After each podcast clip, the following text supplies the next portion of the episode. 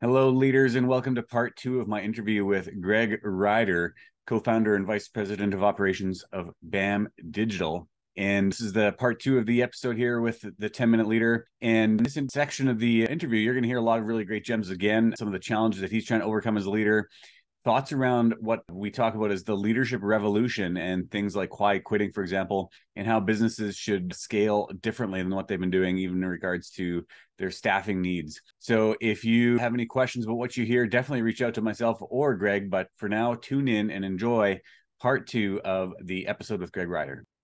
I want to ask a little bit of a personal question for you, not necessarily personal in the sense of personal details, but thinking of your own leadership, right? So, one of the questions I've been really enjoying asking some leaders I've been talking to is what's their next challenge that they're trying to overcome as a leader? Right. Because we've grown a lot. We've all kind of learned a bunch of things. I'm still learning and relearning things that I thought I learned 10 years ago. But yeah. what do you see as kind of that next thing that you're trying to develop for yourself? That's a great question. And I have heard you ask that question. I should be better prepared for it. I think for me, it's the next step of processes and systems. For me, you can take your talent and your skill so far, but until you have enough people, like minded people around you and the right pieces, and I learned this younger in sports, everybody has different strengths. And you mm-hmm. got to bring those right strengths to the table and get them around you. If you want to have impact, achieve something further than you can on your own, it's about bringing the right people around you and making the right decisions together, not solo on where you're going to go next. So for me, it's about bringing that right mix of people together to help get us to the next level. And that requires a deeper level of understanding. Your foundation of systems and processes have to be there. So that's probably my next biggest challenge. No, I appreciate you sharing that good answer. What I want to do is ask you a question that you're, I think, the first one in my podcast that I'm asking this to. But I like the idea of the term, maybe it's a little bit cheesy, but I'm still wrestling through it. But leadership revolution, right? The idea that when you think of quiet quitting, when you think of kind of the great resignation, when you think of some of the things that have been happening in the last two to five years, right? Some of the things that have been happening within the world of leadership, employee engagement numbers are, they're not really going up. They've kind of either went down or stagnated a little bit. And the term leadership revolution is one I've been wrestling through, even though it is a little bit cheesy, that I think I've been seeing. There's a more of awareness and awakening, as you might want to say, towards leadership needing to change. When you hear the term leadership revolution, what do you think is the kind of genesis of that? Like, where has that started? But also, like, what does that look like to you? If you think of what leadership will look like in the world of tech, that's where you have a lot of experience yeah. in two, three, five years from now. What are going to be the biggest changes? That's a great question. For me, it, it starts with putting goodness out first, hmm. like getting that like minded group together and, and starting to be proactive, like eliminating reactive leadership and hmm. getting the right people around to be proactive. And it starts with just putting goodness out there and focusing on the goodness. It's so easy to react to whether it be headlines or the economy impacts, everything around us and the rabbit holes of negativity in the headlines and stuff. You can jump all over. To me, the reaction part is easy. But how do you be proactive and start focusing on the good and getting those people around there. Yeah, no, I like that. It's a good answer. I think I'm going to start asking a question like that to all my guests. So thanks for being the first one to test the waters. I'm curious to hear what people say around that idea of leadership revolution that's happening. So, Greg, I want to go back to what you were talking about earlier in regards to those challenges for organizations to scale when it comes to middle managers, right? Some of those challenges around attracting, recruiting, keeping. How does it fit in regards to competing with the big guns and all those kind of stuff, right? That are out there. What are some practical ways if a leader's listening to this and they're like, yeah, like I want to do something different with that group. I want to figure out how to scale differently what should they start doing like tomorrow to start seeing a change in that area? Great question.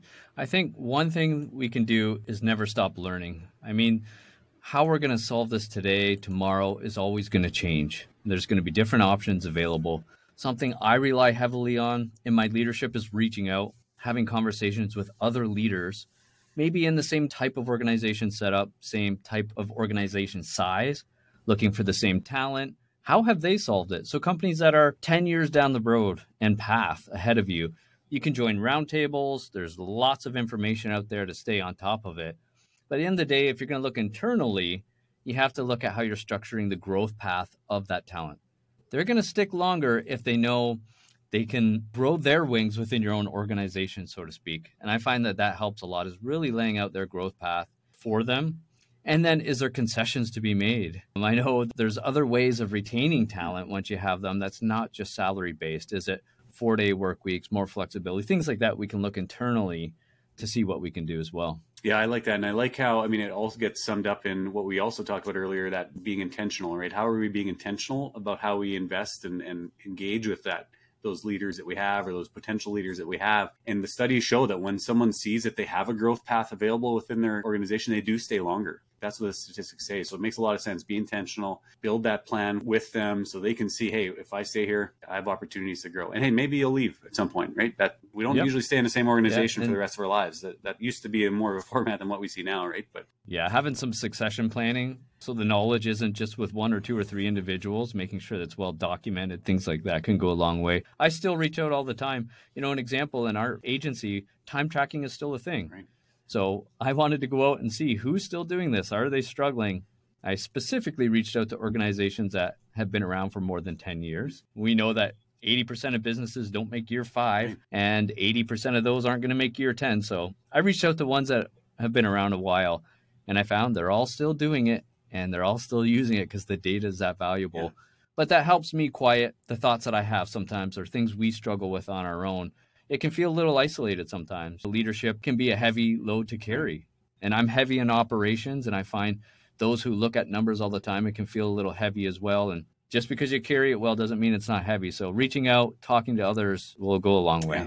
No, that's good. I really like that. Just before we wrap up, two more quick questions. I know at the beginning we introduced you a little bit and we talked very briefly about BAM Digital, but just in case someone was listening and they're like, what does BAM Digital do? You know, flesh it out in a 30 second kind of who should care about BAM Digital? What we're doing is providing sales and marketing tools for new real estate development. So when the large buildings go up, they have a brand, they have a name. We want to showcase that to the world. So we help them equip them with websites, iPad apps, phone apps, all kinds of things, interactive sales center tools. This could be things that include all the renderings, the 3D virtual tours. People want to be equipped now. Buyers are more knowledgeable and want to do their due diligence before reaching out to somebody and engaging in that conversation. So we provide all those tools half of our business is locally in Canada. The other half is probably pretty spread at this point through the US. But that's what we do. And we found our little niche in there. And, and I like to think we do a great job doing it. Well, that's great. And if, so if you're listening to this and that intrigues you at all, you can Google BAM Digital or also in the show notes for the podcast, you'll see a link to that website and, and also have a link there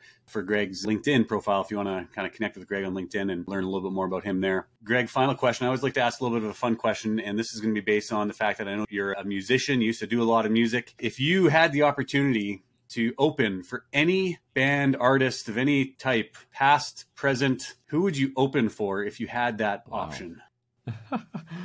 oh, that's a great question. What a fun one. Oh, I've seen a lot of shows over the years and have played a lot of shows. I might have to give you two. Okay, let's hear two. Uh, well, one, I've never seen Tom Petty in the Heartbreakers live. I would have loved to have seen Tom live. So that would be one, but probably a little more on my genre side would have been the Foo Fighters nice. and opening up with Dave Grohl and that crew while they were still at their prime. There you go. And Foo Fighters, like that's the style your band. I'm not sure if your band still plays, but that's your style. yeah, yeah. It was pretty high energy based on a live show for yeah. sure. So it was a lot of fun. Nice. Hey, Greg, you know, I really appreciate you taking some time to have this conversation, sharing your insights with myself, but also with those who are going to be listening to this. And I know that I learned a few great tidbits from you, even as we were talking here, that I'm going to be looking at applying and passing along to others that I work with. But uh, really appreciate what you've shared here so far. And maybe we'll have you back on someday. We'll see. Sounds good, Ben. Thanks for having me. And I love what you're doing with your leadership content you're putting out there. Keep going. Thanks, Greg. And for all of our listeners, thank you for listening. A podcast wouldn't be worth doing if no one listened to it. Oh, it might still be worth doing because I hear some good things from people. But it definitely helps when I've got people listening in and learning as well. Check out other episodes that the 10 Minute Leader has. And if you ever have a guest suggestion, let me know. Thanks for listening to this episode of the 10 Minute Leader with Greg Ryder co-founder and vice president of operations for BAM Digital. Hope you got as much value out of it as I did and that it will help provide insights for you in your leadership journey. As always, check out other episodes that are available on the 10 Minute Leader and let me know if there's any guests that you think that I should talk to around leadership. All the best.